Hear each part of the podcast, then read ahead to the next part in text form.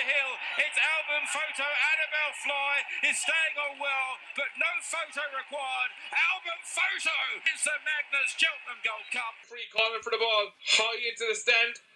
Who's going to win this one? Breaks around midfield, and Michael have been crowned the intermediate Camogie champion. Hello, everybody. This is Kieran Murphy, the founder, creator, and presenter of the new Across the Four Legs podcast. From Carlow, I am a freelance sports writer. Whether it is match reports, feature articles, news items, or whatever, my topic is almost exclusively sport. This new podcast came from an idea generated on the Higher Diploma in Arts and Applied Journalism and New Media Content course, which I am studying at Carlow College and IT Carlow. I invite you to come along with me on this new venture. I promise the path we take will be an interesting and revealing journey. Before I introduce my guest today, can I take you back to last Saturday in Belfast when the, Ladies Gaelic Football Association voted to prioritise the move to have the GAA, the LGFA, and the Camogie Association all under one umbrella. This was following the decision taken by the GAA Congress to initiate moves to integrate the three bodies. The Gaelic Players Association are in total agreement with the move, while it is expected the Camogie Association will also support these moves when their Congress takes place in April. Carlow Intercounty footballer Maria Kinsella is joint chairperson of the Gaelic Players Association. She is very much to the forefront in moving this whole project forward. Maria, if this happens, and there's no reason to think it won't, it is probably the biggest decision all three bodies will have taken since their foundation. Would you agree? Yes, I, would nearly counter that and say maybe the biggest decision, decision was the GA when they wouldn't let women in uh, to play it. But following on from that, yeah, like it, it's up there with Rule 42 in the GA, if not bigger, I suppose, when they opened up Croke Park to yeah. to play international rugby games. But it, it's look, we say it often. If the GA was set up today, there wouldn't be three separate associations, or even four or five with rounders and handball as well. I think you know this needs to be six codes, one association we're not just talking about three, but you're after remembering all the others that people sometimes forget. And Rounders is sometimes left out in the cold, and it's very much a family game there where everybody can play at some level or another. And when I think that Ballon are very strong, I think Bagenalstown are very strong in Rounders. Yeah, it's, it's interesting you should mention them. Yeah, I mentioned it because I would have played a lot of rounders myself growing up with, with Bagenalstown. Mary Kern in Newtown Dunleckney School was a, a, huge driving influence in, in getting people from the locality to play. And now Fenagh have their own rounders team as well. So, look, that's what Gaelic Games is, is about. It's a society and community involvement. And if you're not able to play the physical sports, then there's a different outlet there for you. Absolutely, very, very much so. Listen, let's go back then to the, the, the initiative. And you suggest the move could start at grassroots level and would take about 18 months. That's ballpark figure, I presume. You're yeah. Of- and look, um, I'm sure there's loads of people who could come at this at different angles and, and different ideas as to where you start. Is it from the bottom up or from the top down? But we have seen clubs leading in this already where and um, there's about one third of GA clubs operating under the one club model, where you know ladies football and camogie and and the, the GAA are under the one umbrella, and and that has worked to I suppose varying degrees in different clubs, but largely successful. And I think we for me the starting point would be getting all clubs to operate underneath the one club model. Let's do an evaluation. Let's learn the lessons from it. What was successful, what was not, and how can we then apply that to like a county board and your province's structure and then ultimately national level. Yeah, it's mind-boggling when you think about going to county board, but we'll come back to that in a few minutes. And then you're saying that maybe you mentioned five years. Is that mm. optimistic or real? Um, or yeah, like I think there's people who would say I'm uh, naive in saying five years, but yeah. like you you see the GA and you see they're they're the masters of task force and subcommittees and how quickly they can turn around is it football structures and championships or changing the ages of minor and everything like that so for me I don't view this as any different if you have the commitment and desire from every party around the table to move this along then I think five years is, is a reasonable yeah. outcome to, to aim for. You mentioned the difficulties. I'm just thinking Linda Kenny and Carlow here ourselves, you know, she's due to be national president of the Camogie Association. I presume that she would still be president of the Camogie Association, but in what form would that take now if we were to be united? Let's say if, if everything was united tomorrow, how would she then take up that role? Yeah, and I, I think that comes from like I think there's an independent party that needs to come in here, an advisory association as to how you do this in the most efficient and fair manner. Is yeah. it the fact that you have one GA president that now covers the six codes, or do you have subdivision presidency for LGFA and Camogie still that would probably look a bit more like a federation model than than one association? Yeah. And is that a conversation that a federation model is a stepping stone to one association? Like there's so many ways that mergers and acquisitions can be structured and they happen in the business world day in day out there's experts who who can advise here as the best way to structure the organization for what everyone's trying to achieve I look, you bring it back down to grassroots level. You mm. grew up in a family that you were all GM at, all five of you, James, Anya, yourself, your parents, integration within the family and you were all going to each other's games, but you never thought about it as anything but going to a game. It's that's a microcosm of the whole situation. Yeah, I suppose for from a family point of view, you might not depending on the club and if they operate a one club model, you probably are not even aware that there's three separate governing bodies. You know, you go and you pay your, your registration to the club and that gets access for all the kids to train underneath the teams and be affiliated but where it does become really evident is probably from under 14 onwards within the girls' games, yeah. whereby your registration could actually be more expensive than what it is for your brothers. Um, and then also in relation to if to play inter-county, your development squads are all completely different. And I suppose the level of professionalism and resources that are there to fund female development squads and inter-county squads is very different than what's there from a GA point of view. And for me, I, you know, came up through Fenagh playing under 12 and under 14 lads, and I went to under 14 county then. And it was really there that I started to see the discrepancies between myself and James and what we were both getting and where yeah. we were training. And that was probably the first real segue and separation that I became aware of. Yeah, and even at the inter-county level back on those times, and I was saying to you at the weekend about Marion Doyle, I'm sure she won't mind me uh, mentioning her name, but she was playing at Michael in, in, a, in an All Ireland semi final. I won't tell you the words she actually used, but they were brought out to a pitch that had a.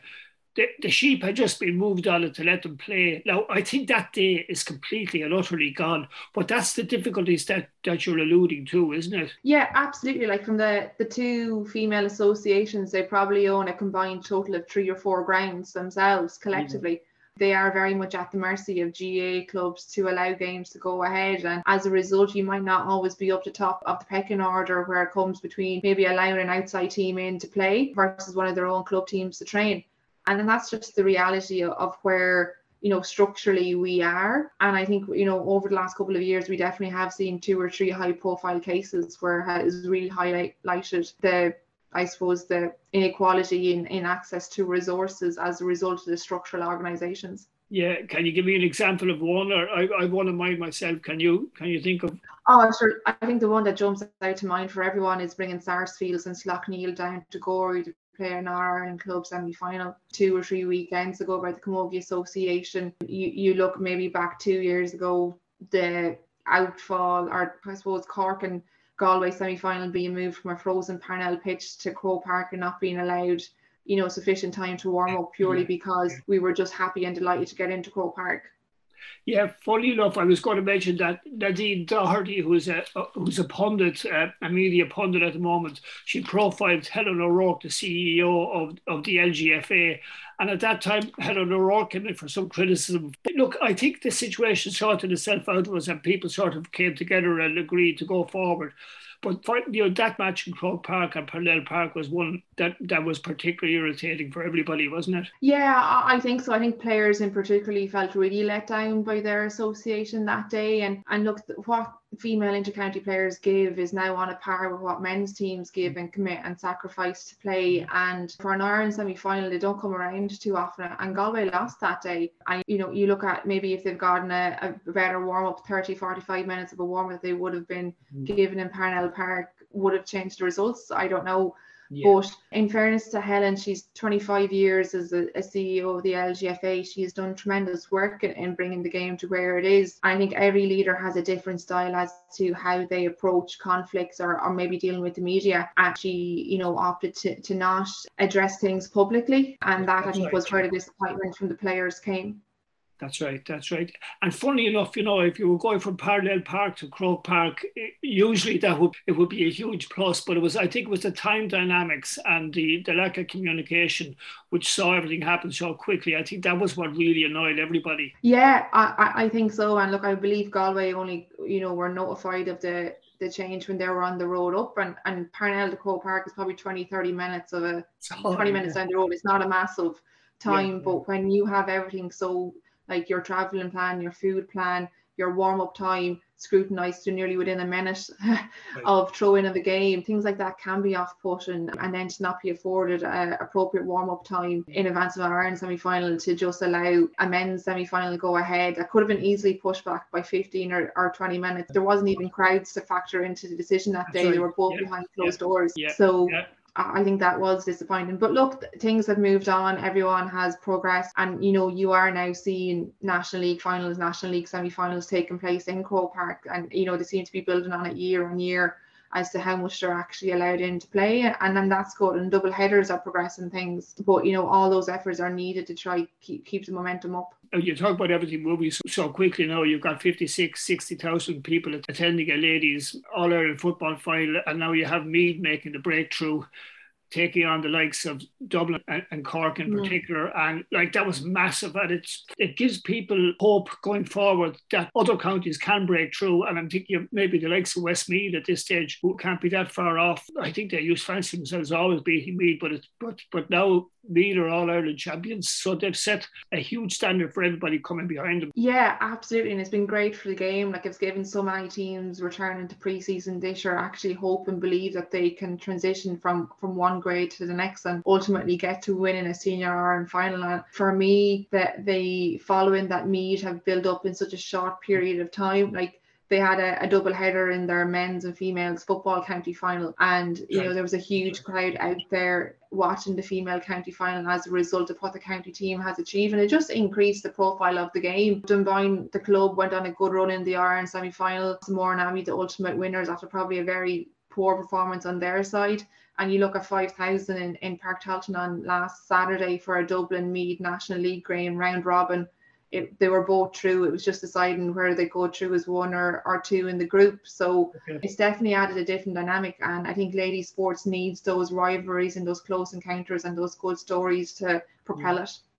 Yeah, this we've drifted away a bit from the integration. We've talked about the yeah, you know the, the how the, the positives in in, in the hmm. game.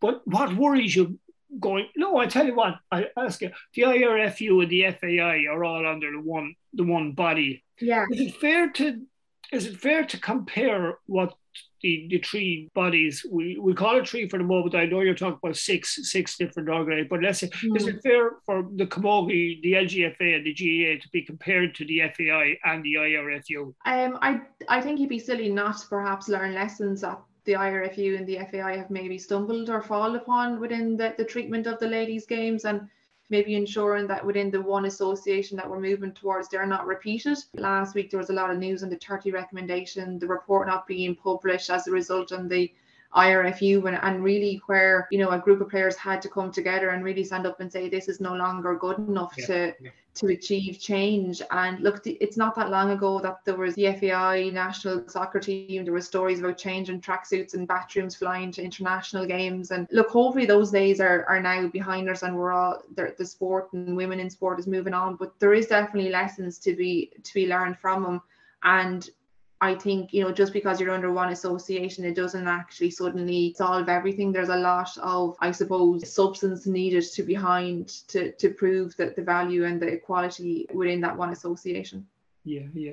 Is, is there anything that worries you going forward? I, am just thinking, for example, and you, you, mentioned to me about county board and, and, national structures and trying to trying to get them all thinking from the same hymn sheet or talking from the same hymn sheet.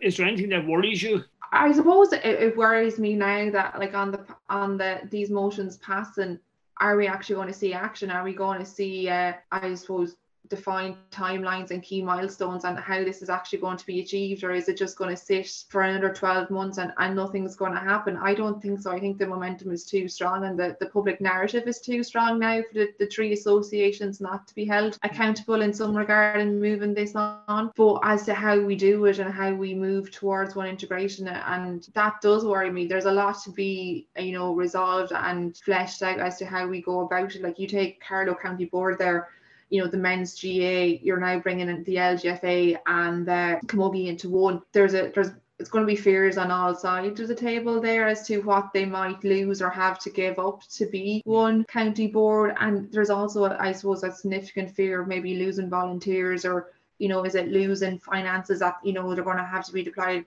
across the female game now? The female um, county boards could be fearing the loss of their voice within a one combined county board and how it would be valued. But I think there's a lot of protection mechanisms you can build into the constitution or how you structure it so that those fears on all sides of the table can be alleviated. Okay. Okay. Yeah, I'm just from a personal point of view for yourself. You've a busy job. You've you're an accountant. You're you've been heavily involved in club and intercounty for years. The GPA now where do you get the time to do all? well, I, I, probably have a bit more time this year because I'm now a former intercounty player. Yeah, I hate so, you like that, yeah. Yeah, so look, the time, yeah, look, I, I just have a huge passion for it under the GA. I like I don't know anything different from being under 12 or under 14. I've played on multiple teams. St. Fortchern's was very much a small club where players had to sit on the executive to drive things on or to fundraise or to go to county board meetings. And that's probably how I I naturally fell into it is that I was being exposed to going to county board meetings from a young age or trying to figure out where we're getting funding for new gear or new jerseys and things like that.